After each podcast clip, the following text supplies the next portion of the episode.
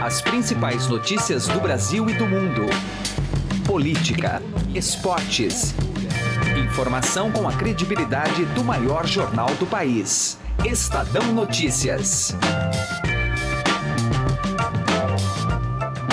Olá, tudo bem com você? Eu sou Emanuel Bonfim e está começando a partir de agora mais uma edição do Estadão Notícias, nosso podcast com análises, entrevistas e informações sobre os temas mais importantes do momento no Brasil e no mundo. O núcleo militar do governo Bolsonaro ganhou mais um reforço, o general da reserva Carlos Alberto dos Santos Cruz.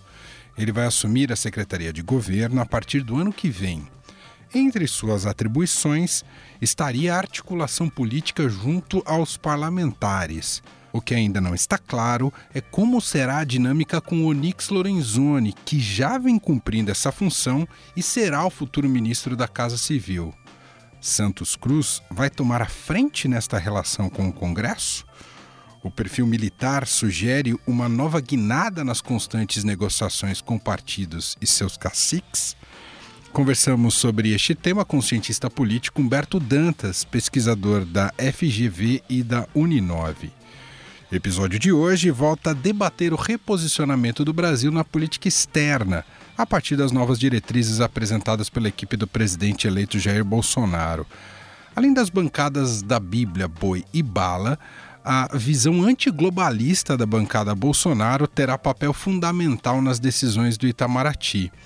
A análise é de Guilherme Casarões, professor da FGV nas áreas de Administração Pública, Ciência Política e Relações Internacionais.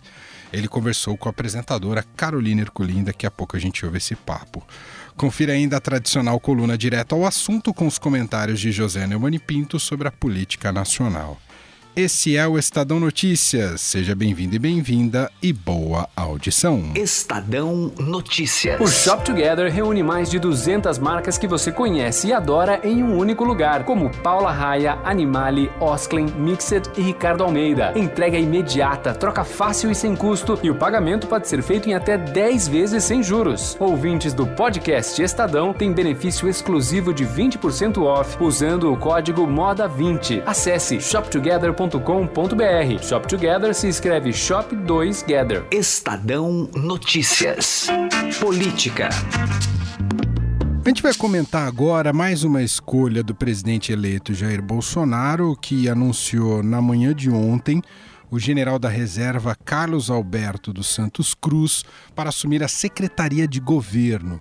Cruz foi comandante das forças da ONU no Haiti e no Congo pelas Forças Armadas Brasileiras. E a principal função da Secretaria de Governo é a articulação política junto ao Congresso Nacional. Hoje essa função é desempenhada né, no atual governo pelo ministro Carlos Marum. Para a gente comentar então essa nova indicação e o que ela desperta, a gente convidou o cientista político Humberto Dantas, pesquisador da FGV e Uninove, colega aqui também do Estadão no podcast Legis Ativo. Dantas, tudo bem com você? Seja bem-vindo mais uma vez. Tudo jóia, sempre um prazer falar contigo, Emanuel. Um abraço muito especial aos nossos ouvintes. Dantas, a gente já sabia que teria essa mudança de perfil no próximo governo, com, digamos, um executivo mais recheado de figuras uh, com lastro militar, né, de currículo militar. Agora, na articulação política, na Secretaria de Governo, isso não causa um estranhamento? O que podemos esperar nesse sentido, hein, Dantas? Olha, Manuel, a gente não pode é, generalizar quando olhamos para figuras militares, imaginando que todos, ou que a maioria, ou que grande parte deles, enfim, guardam uma relação com o nosso passado sombrio associado a um regime autoritário. Quer dizer, é, a gente tem militares extremamente bem preparados para o exercício de uma série de funções e, naturalmente, nos cabe observar se esta função uh, pode ser bem exercida por este agente. E aí vem a grande questão. Primeiro, é, um indivíduo militar que liderou é, missões internacionais normalmente ou tende a ser um indivíduo minimamente capaz de estabelecer negociações com partes envolvidas num conflito, num fenômeno, numa demanda e etc. O segundo ponto, Emanuel, que chama atenção é que não se trata de um parlamentar. Né? Ou seja, em tese não teria aquele jogo de cintura tradicional ou aquele uh, conhecimento acerca do modus operandi da forma como se dão as relações entre legislativo e executivo no Brasil, mas a gente imagina uh, teria aí uma relação bastante próxima com o Onyx Lorenzoni.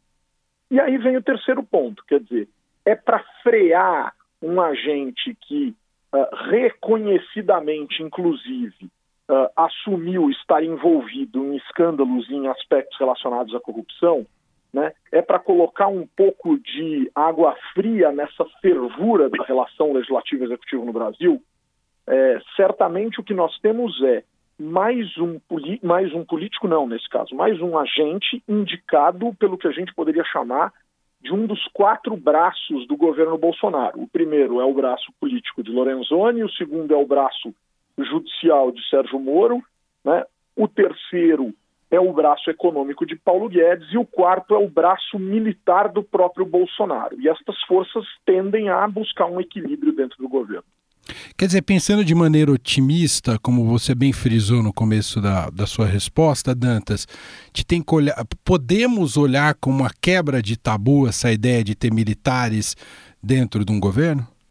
Olha, é, eu, eu, eu, gostei muito desse ponto que você destacou. Quer dizer, é sim uma forma bem otimista de observar e espero que nesse momento, à luz do que nós desejamos para a nossa democracia, seja a única forma possível de se observar. Né? A gente precisa tomar muito cuidado uh, em que tipo de posicionamento ou que tipo de negociação será feita entre legislativo e executivo. Não pode existir a despeito de questões relacionadas à importância do combate à corrupção e etc, etc, etc, nenhuma ameaça por qualquer agente do universo militar ao poder legislativo com uso de forças, de ameaças, etc, etc, etc. É claro que, Emanuel, isso carrega consigo uma lógica, esse meu comentário carrega consigo uma lógica que eu espero que seja ancorada no senso comum, né? e no temor de parcelas da sociedade em relação ao que pode ser esse envolvimento de agentes das Forças Armadas na realidade nacional. Portanto, a gente fica com essa sua percepção de que é sim um comentário otimista uhum. e que a negociação seja uma negociação trazida por um agente especializado em negociações. Para a gente finalizar, Dantas, no fim de semana o Estadão trouxe justamente esse histórico, né? Desde que a transição se iniciou, os trabalhos de transição se iniciaram, de que o presidente eleito Jair Bolsonaro tem pautado suas escolhas para esses cargos-chave, para os ministérios, não pela lógica tradicional da política, mal tem conversado com os caciques políticos, muito menos com o Centrão, ou são escolhas pessoais ou de pessoas muito próximas é, que ele confia, que é o caso do Paulo Guedes. Como é que você avalia essa mudança de postura, essa quebra de lógica, hein, Dantas? Olha, Manuel, eu acho que existe um risco. Né? É um risco que o presidente eleito está disposto a correr né? e que nós vamos observar em que medida efetivamente este risco foi corrido. Por que, que eu digo em que medida efetivamente este risco foi corrido? Por uma razão muito simples, Emanuel. Por vezes, o que não aparece tão claramente aos olhos é feito em bastidores pouco conhecidos do senso comum. Isso significa dizer que ou Bolsonaro está deixando ou guardando para os partidos políticos recursos menos visíveis aos olhos da imprensa, da sociedade de maneira geral, uh, e isso tende a ser descoberto uh, no curto prazo, que está no médio, e eu não estou falando aqui em nada que responda por questões de corrupção, apesar de que, obviamente, essas coisas podem ser descobertas ou podem vir à tona ou podem acontecer, né? Uh, mas estou dizendo, por exemplo, de é, outras intermediações com parlamentares, elevação significativa de disponibilidade de verbas uh, para emendas que hoje são impositivas, mas esses recursos podem crescer, né? disponibilidade de uma quantidade significativa de cargos no segundo ou terceiro escalões do governo, né? É, representação local de interesses do governo federal nas realidades desses parlamentares, coisas que eventualmente não apareceriam tão claramente, não seriam sob o formato de ministérios, mas poderiam acontecer e poderiam agradar bastante a esses parlamentares. O que eu tenho percebido, Emanuel, é que a gente tem uma agenda do governo federal claramente dividida em dois grandes blocos de necessidades de aprovação. Uma é mais do, do, universo conservador. E eu acho que essa agenda Bolsonaro vai ter mais facilidade de aprovar, dadas as características do Congresso Nacional. Uhum. São questões relacionadas a comportamento, a cultura, etc., num momento em que certamente a parcela mais progressista da sociedade vai passar por constrangimentos e sofrimentos em relação à agenda do Executivo, assim como o contrário já aconteceu, sobretudo sobre os governos do PT. Agora vem a segunda parte, quer dizer, uma agenda econômica mais liberal. E eu acho que essa vai ser significativamente mais difícil de ser aprovada e vai ter que ser negociada. E os partidos políticos têm um peso gigantesco na articulação é, das políticas públicas em construção dentro do Congresso Nacional, a ponto de a cientista política Andréa Freitas, da Unicamp, com uma tese extremamente premiada, ter trocado o termo presidencialismo de coalizão pela, pela, pelo, pela denominação presidencialismo da coalizão, mostrando a força que os partidos têm como grandes articuladores. Os partidos têm os dinheiros necessários para os políticos se elegerem, os, os partidos prendem os políticos porque eles detêm o monopólio das candidaturas e os partidos são donos das vagas nas comissões e de parte significativa do dia a dia do Congresso Nacional. Será que Bolsonaro consegue não discutir e não dialogar com os partidos? Essa é uma grande questão para a gente ver a partir de 2019. Muito bom. Esse é o cientista político Humberto Dantas, pesquisador da FGV e da Uninove, mais uma vez gentilmente atendendo aqui a nossa reportagem. Ele também cuida do podcast Legislativo, que vale muito a pena ser procurado em todos os canais agregadores de podcasts e também na Deezer, para você poder ouvi-lo à vontade. Muito obrigado, Dantas, mais uma vez. Um grande abraço. Um grande abraço, um grande abraço a você, Manuel, e a todos os amigos do Estadão. Estadão Notícias.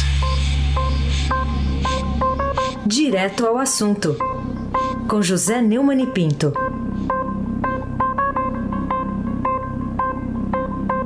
A vergonha é um produto absolutamente em falta nos três poderes da República Brasileira. Naquilo que o Machado de Assis chamava com nojo de Brasil oficial, que vive a trair e a mamar o Brasil real. A assinatura do presidente Michel Temer do reajuste de 33 mil para 39 mil reais por mês para os ministros do Supremo Tribunal Federal dá nojo. Dá nojo porque o governo do Temer está terminando e ele acha que está consagrando a biografia com uma passagem pela presidência da República que ele tem desonrado. Desonrado não apenas por ter praticado crimes e ter fugido comprando a Câmara dos Deputados, que impediu dele ser investigado, e desonrado também por ter feito um acordo espúrio que arranca do bolso do contribuinte dinheiro que ele não tem para pagar a ministros do Supremo que têm o mais alto salário de todo o serviço público e ainda acha pouco. Luiz Fux, em troca, cumprindo um pacto demoníaco, fez uma palhaçada de extinguir um auxílio moradia que qualquer brasileiro é, educado, que tem o um mínimo de informação, sabe que é mentira que esse auxílio moradia volta a qualquer momento, quem sabe até pelas mãos do próprio Fux, que aliás já deu liminar a favor desse auxílio. E agora ficam fazendo contas que não batem, que não fecham e, sobretudo, sem ter vergonha de rasgar o bolso do coitado que lhes paga esse salário tão alto. É uma vergonha absurda morar num país desse. Viver numa democracia de fancaria em que o povo se pronuncia numa eleição contra essa política sorda, sórdida, e ela continua, e ela se reafirma, e ela ressuscita. Infelizmente, esta é a verdade. José Neumann de Pinto, direto ao assunto. Estadão Notícias. Destaques internacionais. Os rumos da política externa do governo Bolsonaro terá guinada de 180 graus. O destaque chega agora com Carolina Ercolim. Bom, a agenda política externa de Jair Bolsonaro e como as decisões devem, podem afetar a imagem internacional do Brasil, também se há alguma chance de êxito nas manobras arriscadas previstas pelo presidente eleito, alguns dos assuntos que a gente vai tratar agora com o Guilherme Casarões, professor da FGV, nas áreas de administração pública, ciência, política e relações internacionais, também professor da Casa do Saber aqui em São Paulo. Tudo bem, Guilherme? Obrigado por estar aqui. Tudo bem, obrigado pelo convite.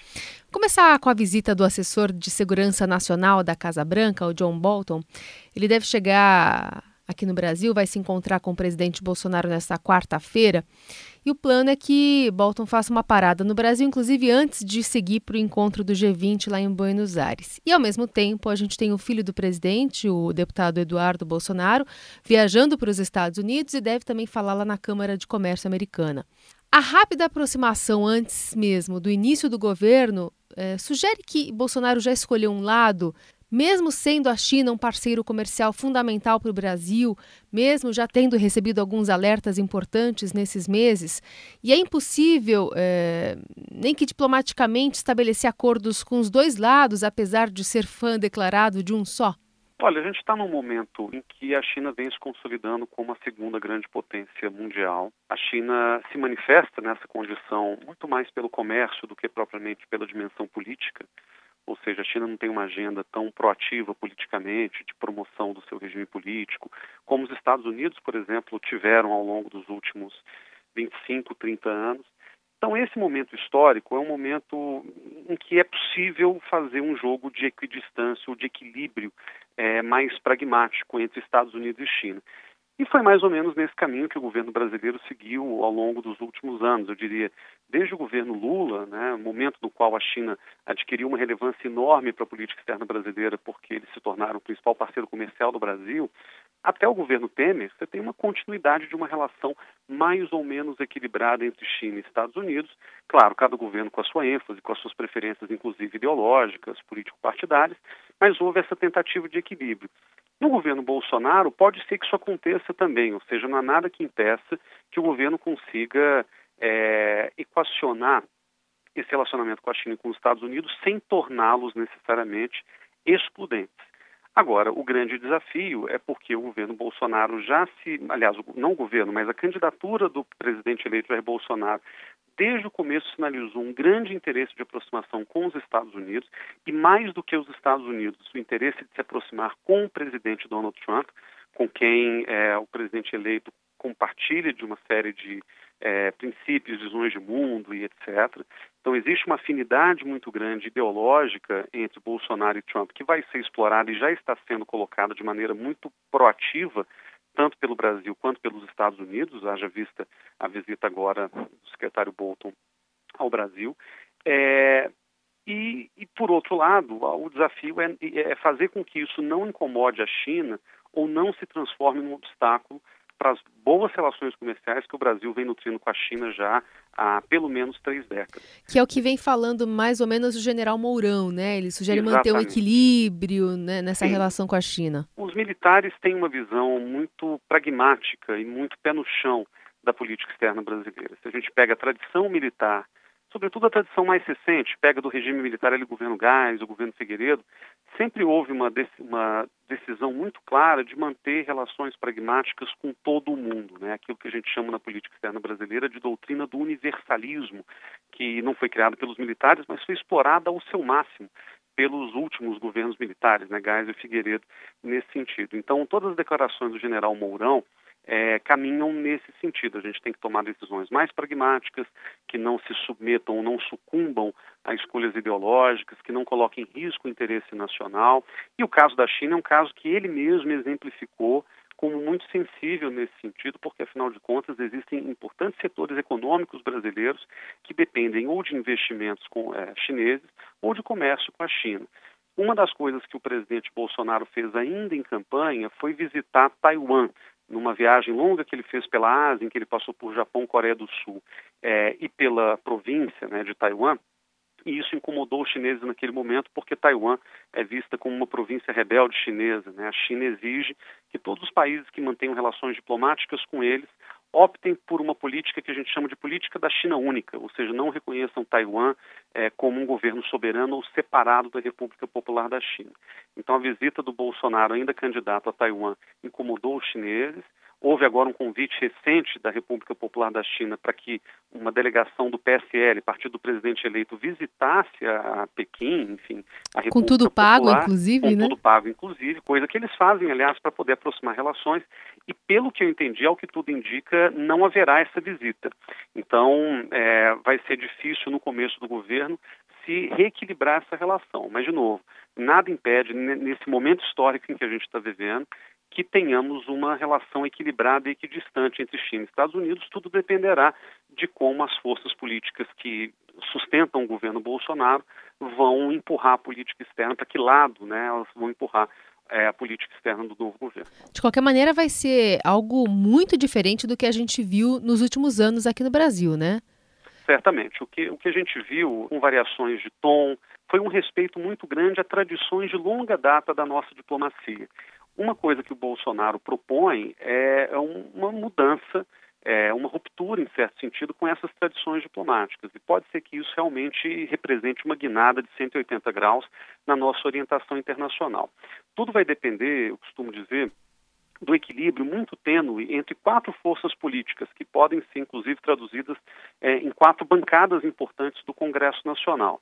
Os evangélicos, né, a bancada da Bíblia, um outro grupo é o grupo da bala, o grupo que é representado em parte pelos militares. Você tem um terceiro grupo, que é o grupo é, do boi, ou a bancada ruralista, cujo interesse primordial é garantir o acesso dos seus produtos a mercados internacionais, ou seja, pela via da liberalização. A bancada ruralista, aliás, é muito afinada em termos de propósitos comerciais com os liberais que estão né, no seio da, da política econômica do novo governo. E uma quarta bancada, é, que agora está tá em formação, ainda está em gestação, é a própria bancada do presidente eleito Bolsonaro, que sozinho conseguiu eleger 52 deputados do seu partido, o PSE, e essa bancada em particular, representada pelo deputado federal reeleito Eduardo Bolsonaro, por alguns deputados aqui de São Paulo, como a, a deputada Joyce Hasselman, eleita também nesse processo, como o príncipe, né, o cientista político e descendente aí da, da família real, o Luiz Felipe de Orleans e Bragança, esse grupo é um grupo mais alinhado àquilo que a gente chama de antiglobalismo, que seria uma ideia de transformar o Brasil numa potência mais nacionalista, mais centrada em valores conservadores, como Deus, família, nação, e isso pode impactar a política externa. O equilíbrio dessas quatro forças, Bíblia, Bala, Boi e Bolsonaro, essa bancada que está em formação, vai ser crucial para a gente entender qual vai ser a dinâmica da política externa daqui para frente. Esse foi Guilherme Casarões, professor da FGV nas áreas de Administração Pública, Ciência Política e Relações Internacionais, professor também da Casa do Saber, ministra cursos lá, ajudando a gente a entender um pouco mais sobre essa área de política externa de Bolsonaro, que dá seus primeiros passos e a gente vai entendendo a cada um deles. Professor, muito obrigada por atender aqui a gente e até a próxima. Eu que agradeço. Até mais. Estadão Notícias desta terça-feira vai ficando por aqui. Contou com a apresentação minha, Emanuel Bonfim, produção de Leandro Cacossi, participação de Carolina Ercolim e montagem de Nelson Volter. O diretor de jornalismo do Grupo Estado é João Fábio Caminoto. De segunda a sexta-feira, uma nova edição deste podcast é publicada. Tem tudo no blog Estadão Podcasts. Estamos também presentes no Spotify, na Deezer, no Google Podcasts, em qualquer agregador de podcasts venha com a gente. E para mandar o seu e-mail, podcast@estadão.com. Um abraço para você, uma excelente terça-feira e até mais. Estadão Notícias.